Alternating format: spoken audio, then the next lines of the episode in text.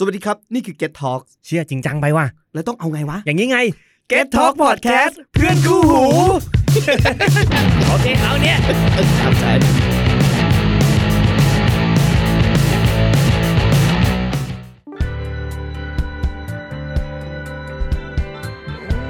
d ดว r เทลพอดแคสต์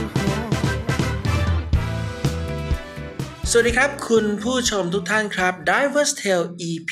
10 กลับมาพบกับคุณผู้ชมและคุณผู้ฟังกันอีกเช่นเคยนะครับ ในเเวลาที่ทุกท่านน่าจะ กำลังฟังรายการของเราไปนะครับ อาจจะใช้ชีวิตประจำวันไป แล้วก็เปิดให้ผมพูดคุยกรอกหูคุณไปเรื่อยๆนะฮะในเรื่องราวอะไรก็ตามที่เกี่ยวข้องกับความเป็นมาของแบรนด์รถยนต์ชื่อดังนะครับ ที่อาจจะมีจำหน่ายแล้วก็มีวิ่งกันอยู่บนถนนเมืองไทยนะฮะในช่วงระยะเวลาที่ผ่านมาเนี่ยนะฮะตั้งแต่ปี 2014 มันมีแบรนด์รถยนต์ หน้าใหม่เนี่ยเข้ามาทำตลาดในประเทศไทยหลายราย หนึ่งในนั้นเป็นแบรนด์ที่ ผมเชื่อว่าหลายคนคงจะรู้จักกันดีนะครับ MG MG นั้นจริงๆแล้วมันย่อมาจาก Morris Garage นะ Morris Garage คืออะไร MG ที่ผ่านมาเนี่ยหลายคนก็คงจะสงสัยว่า เอ๊ะ เฮ้ย มันคือรถอังกฤษ บางคนก็เถียงบอกไม่ใช่ มันคือรถจากจีนนะคุณไปถามเซลล์ MG เขาก็บอกว่านายรถเรารถอังกฤษนี่นะครับ เราโอ้ยเนี่ยบริด d y นามิกน่ะใช่ไหมอ่านะเป็นแบบเป็น British นะเป็น British style อ่าว่าไป แต่ความเป็นจริงนะครับทุกท่าน คุณอยากรู้ใช่ไหมล่ะ ว่าจริง ๆ แล้ว MG เนี่ย มันเป็นรถอังกฤษหรือเป็นรถจีนกันแน่ อ่า Driver's Tale ในสัปดาห์นี้ก็จะมาเล่าเรื่องราวย่อๆ ของแบรนด์ MG ให้คุณได้รับฟังกันนะครับประวัติศาสตร์ของ MG เนี่ยถ้าพูดกันตรงๆนะครับว่าในช่วงอดีตที่ผ่านมาเนี่ยมันเต็มไปด้วยอุปสรรค เต็มไปด้วยขวากหนาม แล้วก็ต้องล้มลุกคลุกคลานกันนับครั้งไม่ถ้วนเลย เมื่อเทียบกับ บริษัทรถยนต์รายอื่นๆนะครับ มีหลายต่อหลายครั้งที่ MG ก็จะต้องถูกไปควบรวมกิจการเข้ากับแบรนด์รถยนต์ในเครือจักรภพอังกฤษด้วยกัน หลังจากนั้นมันก็ถูกกลืน แล้วก็ถูกดึงกลับขึ้นมา แล้วก็หายไปตามการเวลา แล้วก็กลับมาใหม่ มันขึ้นขึ้นลงลงอย่างนี้เป็นเป็นจนกระทั่งหลายหลายคนก็มองว่ามันคงเป็นเรื่องปกติของไอ้แบรนด์ MG นี้ไปแล้วนะครับ แล้วก็สถานการณ์ทุกอย่างมันก็เริ่มเปลี่ยนไป มันเปลี่ยนไปอย่างไร เดี๋ยวเรามาดูกัน MG เนี่ยนะครับจุดเริ่มต้นของเขาเนี่ยมันเริ่มขึ้นในช่วงประมาณปี 1922ถึง1924 จะเห็นว่าถ้าเทียบกับบรรดาแบรนด์รถยนต์ที่เราพูดถึงกันใน Driver's Tale EP ก่อนๆนนั้น MG เริ่มต้นค่อนข้างช้า และ จุดเริ่มต้นของ MG จะไม่เหมือนกับพวกแบรนด์ดัง ๆ อย่างเช่นพวก Ferrari Lamborghini หรือจะเป็น Maserati อย่างที่เราคุยกันไว้ก่อนหน้านี้ไม่ใช่เลยนะครับ เรื่องของเรื่องเนี่ย มันเกิดไอเดียขึ้นมาจากดีลเลอร์ในอังกฤษ ตัวแทนขายรถยนต์ยี่ห้อ Morris ในเมืองออกซฟอร์ดตัดสินใจว่า ฉันจะนำรถยนต์ Morris ซึ่งเป็นรถยนต์ที่ มีชื่อเสียงอยู่แล้วในอังกฤษในยุคสมัยก่อนนั้น มาดัดแปลงสมรรถนะให้แรงขึ้น แล้วก็มีรูปลักษณ์มีสไตล์ในแบบของตัวเองนะครับ คนที่คิดโครงการนี้ขึ้นมาได้เนะมันมีชื่อว่า Cecil Kimber ซึ่งเป็นผู้จัดการฝ่ายขายของดีลเลอร์รายนี้นะครับในปี 1921 ก่อนที่จะถูกโปรโมทขึ้นเป็นผู้จัดการทั่วไปของโชว์รูมที่ว่าในในปี 1922 เขามีความคิดว่าอยากจะทำรถยนต์ขนาดเล็ก มีสมรรถนะดี ใครๆก็ซื้อได้ บนพื้นฐานของรถยนต์ Morris ที่ตัวเองขายอยู่ในโชว์รูมที่ตัวเองไปเป็นลูกจ้างเขานั่นแหละนะฮะคิมเบอร์ก็เลยใช้เวลาหลังเลิกงาน ตัดสินใจว่าลงมือดัดแปลงรถยนต์มอริสนะครับหนึ่งคัน ให้กลายเป็น MG คันแรกในช่วงปี 1924 ถึง 1925 และเขาก็ตั้งชื่อมันว่า MG DO Number One นะฮะ MG DO Number One แล้วก็ใช้ตัวถังจาก c a r b o d y ในเมืองโคเวนทรีนะครับ ก็คือรถยนต์สมัยก่อนเนี่ย คนทำรถยนต์เนี่ยเขาจะต้องมีคนทำตัวถังเขาเรียกว่าเป็นเป็น coachbuilder หรือ body builder นะครับ พวกเนี้ยเขาทำตัวถังแล้วคือสั่งเดิมทีพวก coachbuilder พวกเนี้ยจะทำคล้ายๆกับเป็นรถเทียมเกวียน รถม้าแบบนั้นน่ะ คุณเคยเห็นใช่ไหมรถม้า นะครับในแบบสมัยโบราณ แล้วมันจะมีเป็นคล้ายๆ กับเป็น cabin ห้องโดยสารเป็น body แบบนั้นน่ะเพื่อที่จะให้บรรดาเศรษฐีลูกท่านหลานเธอทั้งหลายขึ้นไปนั่งในนั้นแล้วก็ปิดประตูใช่ไหมแล้วรถส่วนใหญ่จะเป็นแบบเป็นโครงไม้แบบนั้น นั่นแหละฮะคืองานของ coachbuilder หรือ body builder พวกนี้นะครับ เมื่อพอเวลาที่ม้าเทียมเกวียนเริ่มเสื่อมความนิยมลง คนเริ่มหันมาใช้รถยนต์มากขึ้น งานของ coachbuilder เหล่านี้ก็เปลี่ยนไปก็คือเปลี่ยนมาทำเป็น body ตัวถัง เอาไว้ครอบทับกับ frame chassis รถยนต์ frame chassis ก็คือให้นึกถึงไอ้ frame รถกระบะแบบปัจจุบันนะฮะ แล้วก็วางทับปุ๊บเข้าไปนะครับ เป็นแบบนั้น แล้วก็ coachbuilder หรือ body builder พวกนี้เนี่ย มันจะมีงานอย่างต่อเนื่องมาจนกระทั่งถึงช่วงสักประมาณยุค 1950 ซึ่งเป็นยุคที่ผู้ผลิตรถยนต์เริ่มออกแบบรถได้เองละ เพราะฉะนั้นไอ้พวก coachbuilder body builder พวกนี้ก็เริ่มจะไม่มีความสำคัญ พวกเขาก็เลยเริ่มผันตัวเองไปเป็น design studio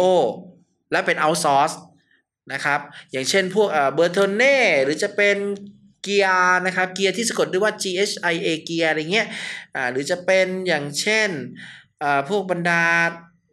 ดีไซเนอร์ฝั่งอิตาลีทั้งหลายแหละเขาจะเป็นแบบนี้กัน อันนั้นคือเรื่องของ coachbuilder โอเค เราจบกันตรงนั้นนะครับ ทีนี้เนี่ย เมื่อเขาสร้างรถคันนี้ในโรงงานเล็กๆ ที่ Alfred Lane ในออกซฟอร์ดเสร็จปุ๊บเนี่ย พวกเขาก็เริ่มผลิตรถสปอร์ตเองในปี 1928 เอาง่ายคือมันเป็นโครงการหลังบ้านของไอ้ผู้จัดการฝ่ายขายนะฮะ จุดเริ่มต้นของ Morris Garage กาาชก็คือโปรเจกต์หลังบ้านของผู้จัดการฝ่ายขายโชว์รูมเนี่ยฮะนี่คือจุดกำเนิดของ MG นะครับ แต่วันนี้เนี่ยในวันนั้นเนี่ยคือตัวบริษัทเองเนี่ยมันก็ใหญ่พอละที่จะแยกตัวออกมาจาก dealer MG ที่ออกซฟอร์ดแล้วคิมเบอร์ก็เลยก่อตั้งบริษัทตัวเองขึ้นมาชื่อว่า MG Car Company Limited ในเดือนมีนาคมปี 1928 และพวกเขาก็เริ่ม ทำรถเองนะครับบนพื้นฐานของรถ Morris นี่แหละ ไปออกงานลอนดอนมอเตอร์โชว์เป็นครั้งแรกในเดือนตุลาคมปีเดียวกันนะฮะจนกระทั่งปี 1935 เขาก็เริ่มรู้สึกว่าเขารันกิจการแล้วเขาก็เหนื่อยนะครับ เพราะว่าท้ายที่สุดแล้วเนี่ยยังไงยังไงก็ตาม เขาก็ต้องสร้างรถมอริสรถ MG เนี่ยบนพื้นฐานของรถมอริสอยู่ดี ดังนั้นพวกเขาก็เลยขายกิจการของ MG เนี่ยมอริสกาสเนี่ยให้กับ บริษัทแม่อย่าง Morris Motor ไปนะครับ โดยในตอนนั้น William Morris นะครับ หรือว่าลอร์ด Nuffield ซึ่งเป็นเจ้าของกิจการรถยนต์ Morris เนี่ย เป็นผู้นำสูงสุด เขาก็จัดสรรองค์กรในแบบที่ได้รับการขนานนามจนถึงทุกวันนี้ว่าเป็น n u f f i l Organization นะฮะ ก็คือเป็นการจัดการในสไตล์แบบของ n u f f i l เขานั่นเอง ทีนี้หลังจากที่ ลอร์ด Nuffield เขาซื้อกิจการของ Morris Garage หรือ MG เนี่ยเข้ามาอยู่ในบริษัทตัวเองคือมอริสมอเตอร์เรียบร้อยแล้วนะครับ พวกเขาก็ตัดสินใจ ผนวกควบรวมกิจการกับ Austin Motor Company Limited เจ้าของกิจการรถยนต์อังกฤษ ไม่ว่าจะเป็นแบรนด์ Austin MG Austin Healey หรือว่า Riley แล้วก็ Woosley นะฮะไอ้ชื่อแปลกๆ พวกนี้เนี่ย บอกเลยว่ามันเคยมาวิ่งในเมืองไทยมาหมดแล้ว เพียงแต่ว่ามันก็ค่อยๆกลืนหายตามกาลเวลา เพราะว่า Morris Motor Limited เนี่ย ถือแบรนด์ไว้เยอะมากในตอนในสมัยแบบยุคประมาณช่วง สงครามโลกนะครับ แต่ทีนี้เนี่ยพูดกันตามตรงก็คือคิมเบอร์เองเนี่ยนะครับในฐานะผู้ก่อตั้งแบรนด์เนี่ยก็ไม่ค่อยพอใจไอ้ลอร์ด Nuffield คนนี้เท่าไหร่นักหรอก เรื่องน่าเศร้าก็คือคิมเบอร์เนี่ยเสียชีวิตจากอุบัติเหตุรถไฟในช่วงสงครามโลกครั้งที่ 2 ในปี 1945นะฮะชะตากรรมก็เริ่มไม่ค่อยดี พอ แบรนด์ MG ถูกควบรวมเข้ามาอยู่ใน Morris Motor ก็คือทั้ง Austin MG Austin Healey Riley และ Wolseley นั้น แล้วก็มีรถเพื่อการพาณิชย์มีแทรกเตอร์เพื่อการเกษตรต่างๆ มันก็เลยถูกควบรวมกันก่อตั้งเป็นบริษัท The British Motor Corporation Limited หรือ BMC ในปี 1952 ซึ่งถือเป็นบริษัทรถยนต์ที่ใหญ่ที่สุดในเกาะอังกฤษ ย้อนกลับไปนิดนึงในเทปเก่า ใน Diverse Tale เอ่อ EP เก่า GM General Motors ใช้วิธีการไปควบรวมเอาบริษัทเล็ก ๆ น้อย ๆ เช่น Pontiac Chevrolet Buick Cadillac GMC มารวมกันเป็น General Motors นั่นคือฝั่งอเมริกา ฝั่งอังกฤษก็มีแบบเดียวกันก็คือไอ้ British Motor Company นี่แหละฮะไอ้ corporation นี่แหละ ก็ไปรวบรวมแบรนด์รถยนต์อังกฤษด้วยกันเนี่ยรวมกันมาเป็นบริษัทเดียวนะครับ มันก็จะวุ่นวายกันพอสมควร เพราะว่า BMC นั้นน่ะถือว่าเป็นบริษัทที่มีสัดส่วนการผลิตรถยนต์สูงถึง 39%จากยอดผลิตรถยนต์ทั้งหมดในเกาะอังกฤษในยุคทศวรรษที่ 1950 แต่ช่วงนั้นเนี่ย MG นั้นถือว่าเป็นช่วงที่ค่อนข้างจะโชคดี เพราะว่าพวกเขาทำรถสปอร์ตออกมาเป็นรถสปอร์ต roadster นะครับ มันก็มีทั้ง MGA MGB อะไรว่าไปนะ แล้วตอนนั้นเนี่ยคือ หลังสงครามนะครับ ทั้งหลังสงครามโลกครั้งที่สองแล้วก็ช่วงนั้นก็เป็นสงครามเกาหลีใช่ไหมฮะเมื่อถึงเวลาที่ทหารเขาต้องปลดประจำการเขาก็กลับบ้าน ทหารบางส่วนก็ไปซื้อรถพวกนี้มา แล้วก็ import กลับเข้าไปขับเล่นในอเมริกาในบ้านตัวเอง เพราะฉะนั้น MG เองก็เลยเหมือนกับมีมีโอกาสในการที่จะทำตลาดมากขึ้น ก็มีพ่อค้านำรถ MG ไปเปิดตลาดที่อเมริกาเหนือ โดยที่เป็นรถสปอร์ตเปิดประทุนนั่นแหละนะครับ แล้วก็ในช่วงเวลานั้นเนี่ยนะพวกเขาก็คือทำเป็นรถสปอร์ตราคาถูกออกมาตีตลาดโลก แล้วก็ทำขายให้กับคนที่จะเอารถไปเข้าแข่งขันในสนามต่างๆ นั่นเองนะครับ แต่อย่างไรก็ตาม หลังจากที่ BMC British Motor Corporation เนี่ยเข้าซื้อกิจการรถยนต์จากกัว เมื่อเดือนกันยายนปี 1966 จนถึงธันวาคมปีเดียวกัน พวกเขาก็เปลี่ยนเป็น British Motor Holding นะก่อนจะรวมกิจการเข้ากับ Leyland Motor Corporation Leyland นั้นถ้าเป็นคนรุ่นพ่อรุ่นแม่เรา ก็จะจำได้ว่ารถเมขาวของนายเลิศ ใช้รถ Leyland สมัยก่อนรถ Leyland นี่ก็คือเป็นรถประจำทางในกรุงเทพมหานครอยู่พักใหญ่ จนกระทั่งมีการจัดตั้งเป็นคอสมกขึ้นมาในช่วงประมาณยุค 1980 ประมาณนี้มั้ง รถเมล์เลแลนด์ก็ถึงค่อยๆ หายไปจากท้องถนนเมืองไทยนะครับก็ไปพร้อมๆ กับรถเมล์ขาวในเลิศนั่นแหละนะฮะแต่ชื่อเลแลนด์เนี่ยจะค่อนข้างโด่งดัง เพราะว่าเลแลนด์เนี่ยถือว่าเป็นผู้ผลิตรถบรรทุกรถบัส จากอังกฤษรายใหญ่ที่สุดนะครับในเวลานั้น แล้วก็มีกิจการเผยแบบแพร่กระจายไป จำนวนมาก โดยเฉพาะในอินเดีย เลแลนนี่ก็แบบว่าถือว่าดัง แล้วก็ทุกวันนี้เนี่ยรถบรรทุกเลแลนเนี่ยก็ยังคงมีวิ่งอยู่ในอินเดียด้วยนะ คุณไปดูดิ ตามพวกหนังบอลีวูดต่าง ๆ เนี้ยเออ ที่แบบพูดถึงแบบชีวิตของคนอินเดียอะไรเงี้ยแบบวันนะแบบไม่ได้สูงมากนักเนี่ย มันก็จะมีรถบรรทุกเลแลนพวกนี้เขาเขาอยู่ในฉากอยู่ พอสมควรนะฮะ อย่างไรก็ตาม อนาคตของ MG เนี่ยมันเริ่มไม่ค่อยสู้ดี เพราะว่ารถสปอร์ต MG เหล่านั้นมันเริ่มเก่าเกินไป มันเริ่มขายไม่ออก และตัวรถเองก็มีปัญหาจุกจิกตามมาเยอะพอสมควร ปี 1975 เมื่อมีการปรับองค์กรครั้งใหญ่ BLMC นะครับ British Leyland Motor Corporation เลยเปลี่ยนชื่ออีกครั้งเป็น British Leyland เฉยๆ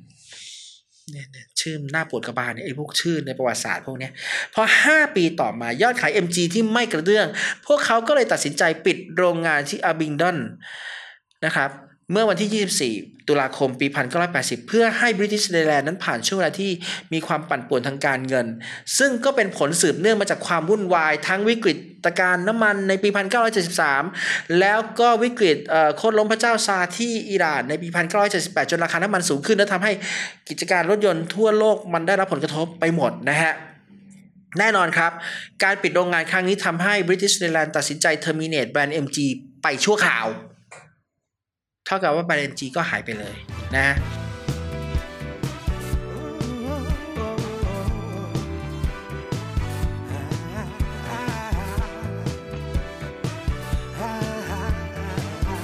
จู่ๆสองปีให้หลังปี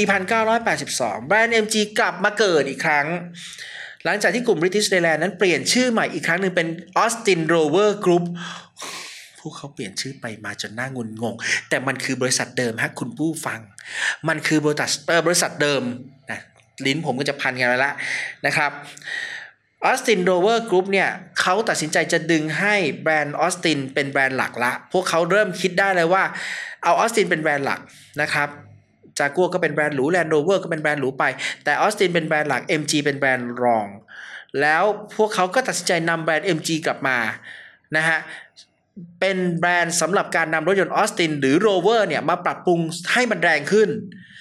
ถ้าพูดง่าย ๆก็คือเป็นเป็นสปอร์ตแบรนด์อะเอาเป็นสปอร์ตแบรนด์ของของ Austin Roverถ้าจะให้เทียบกันกับฝั่งอเมริกา ถ้าอเมริกามีรถบ้านๆเป็นเชฟโรเลตพวกเขาก็จะมีแบรนด์ของรถบ้านๆแบบเนี้ยแต่ว่าเป็น high performance ขึ้นมานิดนึงแนวสปอร์ตนิดนึงอย่าง Pontiac อ่า MG ก็มาอยู่ในฐานะคล้าย ๆ กับ Pontiac นั่นแหละครับ แต่ว่าแน่นอนว่ามันไม่ได้ยิ่งใหญ่เกรียงไกรเท่ากับสมัยก่อนนั่นหรอกนะฮะเพราะว่าพวกเขานั้นทำรถซีดานออกมานะครับ ชื่อ Austin Montego นะแล้วคิดดูนะ หน้าตาเป็นรถซีดานบ้านๆ คล้ายๆ กับไอ Honda Civic สมัยโบราณอย่างนั้นนะอ่าแล้วก็แปะตรา MG Montego เข้าไปแบบนั้น แปะตรากันเข้าไปเป็น MG กันไม่ดื้อๆอย่างนั้นเลย แต่รถมันไม่ได้มีความสปอร์ตอะไรเลย เออ แล้วก็ขาย พวกเขาก็คือมองว่า Montego เป็นรถที่มีความหวังมาก ๆ นะ ในการที่จะดึงให้ Austin Rover กลับมา แต่หนึ่งดีไซน์มันเริ่มเฉยสองตามสไตล์รถอังกฤษคุณภาพการประกอบจะมักจะมีปัญหา เรื่อง reliability ก็คือความทนทานเริ่มไม่ได้ ผลก็คือ มันพอไปได้ในระดับหนึ่ง แต่ก็ไม่ถึงกับรอดดีนัก ในปี 1986 BMC ก็ถูกเปลี่ยนมืออีกครั้งหนึ่งนะครับ ก็ไปอยู่ในชื่อของบรรดากลุ่มนักลงทุนต่างๆ แล้วก็ฟอร์มทีมขึ้นมาเป็น Rover Group นะ ในช่วงนั้นนะครับบรรดาบริษัทรถบรรทุกในปี 1987นะครับบริษัทรถบรรทุกแล้วก็รถบัสเพื่อการพาณิชย์ Leyland Truck ซึ่งเดิมอยู่ในกลุ่ม British Motor พวกนี้ก็ถูกขายออกไป และตราของออสตินก็ถูกแกะออกจากรถเก๋งรุ่น Metro แล้วก็ Maestro แล้วก็ Montego อย่างที่เราพูดกันไปออกทั้งหมดเลยในปี 1987 ปีนั้นคือปีสุดท้ายที่โลกนี้มีแบรนด์ออสตินอยู่ และหลังจากนั้นพวกเขาก็ terminate แบรนด์ออสตินทิ้งไปนะครับเหลือไว้แต่แบรนด์ Rover และ MG อันนี้เริ่มใกล้เข้ามานิดนึงละนะครับ Rover กับ MG นั้นพอมาปี 1988 บริษัท British Aerospace นั่นไปกันใหญ่ละ British Aerospace นะก็เข้ามาซื้อกิจการทั้งหมดของ Rover Group ตามที่รัฐบาลอังกฤษนั้นคาดหวังใจจะขาดและก่อนที่ British Aerospace นั้นจะค้นพบว่า กูคิดผิด เอ่อ พวกเขาไม่น่าซื้อโรเวอร์และกิจการรถยนต์เหล่านี้เข้ามาอยู่ในเครือของตนเองเลยนะครับ เพราะว่า ต้นทุนการพัฒนารถยนต์รุ่นใหม่เนี่ยฝ่ายบัญชีของ British Aerospace เขาเตือนว่ามันจะสร้างหนี้ให้กับ British Aerospace เยอะมากเลยนะ แต่แน่นอนฮะ เวลานั้นคือพวกเขาก็ไม่รู้ว่าจะทำยังไงดี อยากจะขายฮะ แต่คิดว่าคงไม่มีใครมาซื้อแน่ ๆ ตอนนั้น MG เลยเป็นได้เพียงแค่แบรนด์รถยนต์ธรรมดา ที่ต้องนำอย่างที่บอกฮะนำ Austin Metro Austin Maestro แล้วก็ Austin Montego มาแปะตราเป็น MG ขายไปเรื่อยๆแบบไร้จุดหมายด้วยนะครับ แม้ว่าในปี 1992 จะมีรถสปอร์ต MG รุ่น RV8 ออกมากระตุ้นตลาดขาย แต่มันก็ทำออกมานิดเดียวๆอะ ขายได้แบบน้อยมาก เพราะดีไซน์ก็ไม่ได้ สมรรถนะก็ไม่ได้ สุดท้ายนะครับ ในเวลานั้น BMW เริ่มเป็นตัวละครสำคัญ BMW น่ะใจเขาเนี่ยมองแล้วว่าเขาอยากจะขยายตลาด แต่การที่เขามี แบรนด์แค่ BMW อย่างเดียว เขาขยายตลาดไม่ได้หรอกเขามองแล้วว่าเขาอยากได้มินินะซึ่งมินินั้นมันก็อยู่ในกลุ่มของ British Leyland มาแต่ไหนแต่ไรนะครับ แล้วก็อยู่กับ Austin Rover มาตลอด จนกระทั่งเมื่อเปลี่ยนชื่อมาเป็น Rover Group ปุ๊บมินิเลยได้เป็นแบรนด์ของตัวเองขึ้นมาว่าเป็นมินิแยกออกมาเลย เพราะมันไม่มีชื่อออสตินกับไอชื่อ Morris อีกต่อไปแล้วนี่ มันก็เลยแยกออกมาเป็นแบรนด์มินิของมันต่างอีกต่างหากเลย BMW อะอยากจะได้มินิใจจะขาด ก็เลยไปเจรจากับ British Aerospace แต่ทางนู้นก็บอกมาบอกว่า ถ้าอยู่จะซื้อแบรนด์มินิยูต้องเอา Rover ยูต้องเอา Land Rover และยูต้องเอา MG ไปด้วยนะ ไม่งั้นกูไม่ขาย อืม งานเข้าสิครับพี่น้อง BMW ก็บอก เอาไงดีวะ เงินเราก็ไม่ได้มีเยอะนะเวลานั้น ตอนนั้นเราก็เพิ่งจะทำรายได้จากซีรีส์3ซีรีส์5และซีรีส์7มา ก็เยอะประมาณหนึ่งมันก็มีโครงการที่จะต้องขยาย มีโครงการทำรถต่อไป แต่ไอ้ครั้นจะให้เราเอาแบรนด์เหล่านี้มาอยู่ในมือทั้งหมดมันก็ใช่เรื่อง แต่โอเค มองในแง่ทางธุรกิจมันก็เป็น opportunity ที่ดีที่ว่า BMW จะได้มีแบรนด์เป็นแค่เป็นแบรนด์ luxury เป็นแบรนด์รองลงมา ก็คือ เอา BMW เนี่ย เป็นแบรนด์หลัก เป็นแบรนด์พรีเมียมหลัก แล้ว Rover เป็นแบรนด์รอง แต่ทีเนี้ยในเวลานั้นเนี่ย Rover Group เองเขาก็มีสัญญาด้านการแลกเปลี่ยนเทคโนโลยี และการทำรถร่วมกับ Honda Motor อยู่ หลายๆ รุ่นของ MG และเอ่อ Rover ในตอนนั้น ก็คือเอามาจาก Honda Civic เอามาจาก Honda Integra และก็ Honda Legend ที่ทำด้วยกัน ผลก็คือสุดท้ายนะครับ วันที่ 1 กุมภาพันธ์ 1994 วันนั้นเป็นวันที่ช็อกโลกมโหฬารมาก เพราะ BMW นั้นกับ Rover Group ประกาศว่าจะซื้อกิจการของ Rover จาก British Aerospace นะครับ ในขณะเดียวกันนะครับการเทคโอเวอร์ในปีแรกไปเนี่ย แน่นอนฮะ MGF รถสปอร์ตเปิดประทุนขนาดเล็กรุ่นสุดท้ายของ MG นั้นก็เปิดตัวสู่ตลาดโลก แน่นอนว่ามันได้รับความนิยมอย่างดี แม้กระทั่งไทยรุ่งยูเนียนคาร์ก็เคยเอาเข้ามาขายในเมืองไทย ตอนนั้นไทยรุ่งยูเนียนคาร์ในบ้านเรานั้นเนี่ย มันจะดังมาจากการนำรถกระบะไปดัดแปลงต่อตูดนะครับ ก็คือเป็นพวกเป็น station wagon โดยหลักๆ ที่เขาเป็นคู่ค้ากันก็คือเป็นกับอีซูซูนะฮะ แล้วก็อาจจะต่อมาอาจจะเป็นกับเชฟโรเลตกับนิสสันอะไรนี้ก็ว่าไปนะครับแต่ในขณะเดียวกันพวกเขาก็ไปเจรจาดีลเอาแบรนด์ Rover Land Rover แล้วก็ MG เข้ามาขายในเมืองไทย ในชื่อบริษัทว่าไทย Ultimate Car นะฮะก็มาขายกัน 4 แบรนด์ ก็พอมีลูกค้าอยู่บ้างเหมือนกัน ก็มียอดขายอย่างพวกโรเวอร์600 อะขายดีหน่อย เพราะโรเวอร์600 นั้นงานวิศวกรรมมันคือ Honda Accord เวอร์ชันยุโรปอ่าโรเวอร์800 เอาเข้ามาก็ขายไม่ออกเลยนะฮะ แล้วก็ขายดีคือ Land Rover แล้วก็มินิ เพราะ Land Rover ตอนนั้นมันก็มีตัวใหม่อย่าง Discovery อ่า แล้วก็จะมีตัว Freelander ที่เป็นตัวไซส์เล็ก down ลงมาหน่อยนะครับ อ่า ประมาณนั้น แล้วก็จะมีพวก Range Rover ที่เป็นตัวใหญ่ของเขาที่เขาขายแบบขายเศรษฐีขาเป็นแพงๆงั้นนะอะก็ว่าไป เพราะฉะนั้นเนี่ยไทย i ิเม e คาตอนนั้นอยู่ได้เพราะ Land Rover เป็นหลัก แล้วก็มินิแล้วก็ตัว Rover 600 นะฮะ ในตอนนั้นนะนะ แล้วก็ MGF เนี่ยก็ขายดีอยู่พักหนึ่งเหมือนกัน แต่ทีนี้เนี่ยพอ BMW take over ไปแล้ว พวกเขาก็ค้นพบว่า Rover Group นั้น เปรียบเสมือนเป็นหลุมที่ถมแล้วไม่มีวันเต็มมีใหญ่ที่คุณจะใส่เงินลงไปเยอะแค่ไหนก็ตาม มันก็จะเหมือนกับแบบหายไปเลย มันคืออารมณ์เดียวกันกับการที่คุณให้เพื่อนสนิทคุณยืมเงินแล้วเขาไม่คืนนั่นแหละฮะ มันคืออารมณ์เดียวกันเลยนะครับ มันเป็นหลุมที่ถมไม่มีวันจนเต็ม ทีนี้ พวกเขาก็ทนการขาดทุนมามหาศาลมานานถึง 6 ปีนะครับ ในที่สุดอังคารที่ 9 พฤษภาคมปี 2000 วันนั้นเป็นวันประวัติศาสตร์ BMW ตัดสินใจขายกิจการของ Rover และ MG ทั้งหมดให้กับ 4 นักลงทุนในชื่อ Phoenix Group ด้วยตัวเลขเชิงสัญลักษณ์แค่ 1 ปอนด์เท่านั้น ปอนด์เดียว ปอนด์สเตอร์ลิงเดียวนี่แหละ แล้วก็เลยได้เปลี่ยนชื่อเป็น MG Rover Group ทีนี้ในช่วงปี 2000 ถึง 2005 เนี่ย พวกเขายังคงออกรถยนต์รุ่นใหม่ๆ แต่มันก็คือการใช้วิธีการเอารถโรเวอร์รุ่นเดิมๆ เนี่ย มาตกแต่งแล้วก็ดัดแปลงให้แรงขึ้น แล้วก็ออกขายในชื่อรุ่นต่างๆ กันมันจะเป็น MG ZT ZR ZS หรือว่าจะเป็น X Power SV หรือแม้กระทั่งการนำ MGF ตัวเปิดประทุนเนี่ย มาแปลงด้านหน้าให้มันดู ดูบ้านๆขึ้น แล้วก็ขายในชื่อว่า MGTF สุดท้ายเป็นยังไงล่ะครับ ก็เจ๊ง เจ๊งเพราะหนึ่งตัวรถไม่มีความน่าสนใจ เจ๊งเพราะสองอการบริหารจัดการข้างในไม่ดี เจ๊งที่สามก็คือตัวผู้บริหารเองนั้นก็ดูเหมือนกับมีความพยายามในการที่จะดำเนินธุรกิจในแบบไม่ค่อยโปร่งใสเท่าไหร่นะครับมันก็มีการแฉออกมา สถานการณ์มันก็แย่ลงจนถึงขั้น สายการผลิตในโรงงานลองบริดจ์นั้นที่เมืองเบอร์มิงแฮมมันต้องยุติลง สุดท้าย MG Rover Group ก็ต้องล้มละลายเมื่อ 22 กรกฎาคมปี 2005 ในช่วงระหว่างนั้นมันมีการเจรจาจากบริษัทในกลุ่มเอ่อนาน Nanjing Automotive Corporation ซึ่งเป็นบริษัทรถยนต์จากจีน เป็นบริษัทท้องถิ่นของเมืองนานกิงนะครับ เขาก็สนใจมาซื้อกิจการ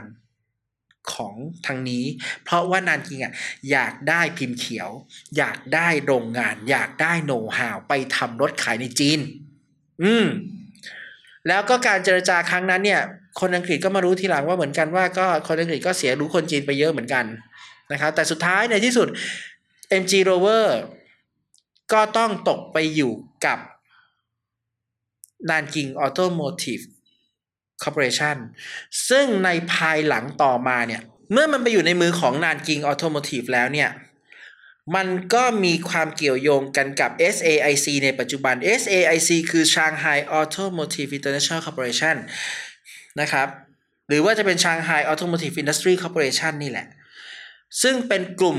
กิจการรถยนต์อันดับหนึ่งของประเทศจีนนะฮะ พวกเขาก็ได้เหมือนกับคล้ายๆ กับว่าจะควบรวมกิจการกัน นะครับเมื่อวันที่ 26 ธันวาคม 2007 ดังนั้นแบรนด์ MG ที่นันกิงถืออยู่ ก็เลยเข้ามาอยู่ร่วมใต้ชายคาของ SAIC ด้วย นั่นเองนะฮะนั่นคือที่มาว่าณวันนี้จริงๆแล้วเนี่ยแบรนด์ MG นั้น เดิมอะมันตั้งโดยคนอังกฤษจริง แต่ณตั้งแต่ปี 2007 เป็นต้นมา เขามาอยู่ในมือคนจีนแล้วนะครับ เมื่อ SAIC เข้ามาครอบครองกิจการของ MG อย่างเต็มรูปแบบพวกเขาก็เริ่มจะทบทวนสิ่งที่เกิดขึ้น แล้วก็รวมทั้งมองหาหนทางที่จะพลิกฟื้นให้ MG นั้นกลับคืนสู่กระแสยานยนต์โลก แล้วก็สร้างรายได้และผลกำไรให้ทั้งตนเองและชาวอังกอีกครั้ง เพราะว่าในช่วงที่นานกิงออโตโมทีฟครอบครองอยู่นั้น มันก็ทำอะไรแทบไม่ได้เป็นชิ้นเป็นอันเท่าไหร่นะครับในบรรดาแผนมากมาย พวกเขาก็คือต้องเร่งลงมือออกแบบรถเก๋งกลุ่ม C segment ที่ทำค้างอยู่นะครับ ออกมาขายให้ได้ ก็เลยออกมาเป็น MG6 ไอที่เข้ามาขายบ้านเรารุ่นแรกนั่นแหละ แต่ทีนี้ถ้าเขาจะใช้ชื่อ Rover เนี่ย ไม่ได้ เพราะว่าแบรนด์ Rover นั้น เอาจริง ๆ แล้วเนี่ย ปรากฏว่า สิทธิ์ของแบรนด์ Rover เนี่ย มันไม่ได้อยู่กับ BMW ก็จริง แต่ว่า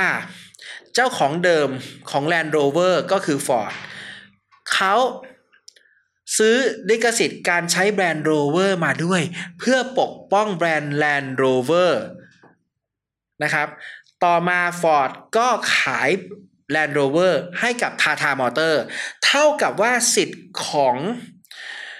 แบรนด์ Rover เนี่ยก็คือ Tata Motor ดังนั้น SAIC ก็เลยไม่สามารถใช้ชื่อ Rover ได้อีกต่อไปนะพวกเขาก็เลยต้องคิดชื่อแบรนด์ใหม่ขึ้นมา ขายเฉพาะในเมืองจีนเท่านั้น ใช้ชื่อว่า r o v i เป็นชื่อที่ฟังแล้วแบบมันมันก็ตลกกันนะเออแต่ว่าท้ายที่สุดนะครับ MG ก็ reborn สำเร็จในหลาย ๆ ตลาดนะครับ ในเมืองจีนนั้นน่ะ MG ถูกวางไว้เป็นแบรนด์ original ของ SAIC นอกอเป็นแบรนด์ที่ขายคู่กับ r o v i ถ้า r o v i เน้นขายเป็นเหมือนกับเป็น เป็นคล้ายๆ กับเป็น near luxury brand นะครับก็เป็นแบรนด์บ้านๆนั่นแหละ เป็นแบรนด์รถบ้านๆ แต่ว่าเน้นขายในลักษณะของภาพลักษณ์คล้ายๆ กับไปในเชิงหรู MG จะไปในเชิงสปอร์ตอืมคู่นี้เขาแบ่งภาพกันชัดเจน โดยที่ตัวรถนั้นเนี่ยมันไปด้วยกัน แต่เวลาบุกไปตลาด ส่งออกเช่นในเมืองไทยหรือในอินเดีย หรือว่าในประเทศอย่างโซนภูมิภาคอาเซียนด้วยกัน หรืออย่างไปที่ประเทศลาว หรือเวียดนามพวกนี้ SAIC โดยการควบคุมของรัฐบาลทางเซี่ยงไฮ้ และก็รัฐบาลจีน ซึ่งถือหุ้นในเซี่ยงไฮ้ออโต o t i v e Industry ตรงนี้อยู่ เขาจะให้ใช้เป็นแบรนด์ MG ในการไปบุกตลาดโลกแทน ด้วยเหตุผลที่ว่าเขาเชื่อว่า perception ของลูกค้าทั่วโลกยังพอจะ จำแบรนด์ MG ในยุคอดีตตการ 90 กว่าปีก่อนได้ และมันเป็น international brand มาก่อนนะครับ เขามองกันแบบนี้ นั่นคือที่มาว่าตกลงแล้ว MG จริง ๆ แล้วณวันนี้เนี่ย มันคือแบรนด์ที่เคยเป็นของอังกฤษ แต่ณวันนี้มันเป็นแบรนด์ที่ถือโดยชาวจีนนะครับ นั่นคือบทสรุปและก็คำตอบที่แท้จริงนะฮะ จะได้เข้าใจกันถูกต้องเสียที นะครับว่าแท้จริงแล้วเนี่ยเอ่อ MG นั้นเป็นแบรนด์ณวันนี้คือเป็นแบรนด์ที่เป็นเจ้าของโดยจีน หรือถ้าพูดกันง่าย ๆ ก็คือ สัญชาติจีน แต่เชื้อชาติอังกฤษ นั่นเอง Driver's Tale ใน EP 10 ก็คงจะต้องหมดเวลากันลงแต่เพียงเท่านี้นะครับ ขอบคุณสำหรับการติดตามมาในตลอดทั้ง 10 EP ของ Driver's Tale นะครับ แล้วก็จิมมี่ธนเทพท่านในรัสายจาก h e l l y m a c c o m คงต้องขอลากันไปเพียงเท่านี้ จนกว่าจะพบกันใหม่ในโอกาสหน้า ขอบคุณและสวัสดีครับ Yeah, yeah.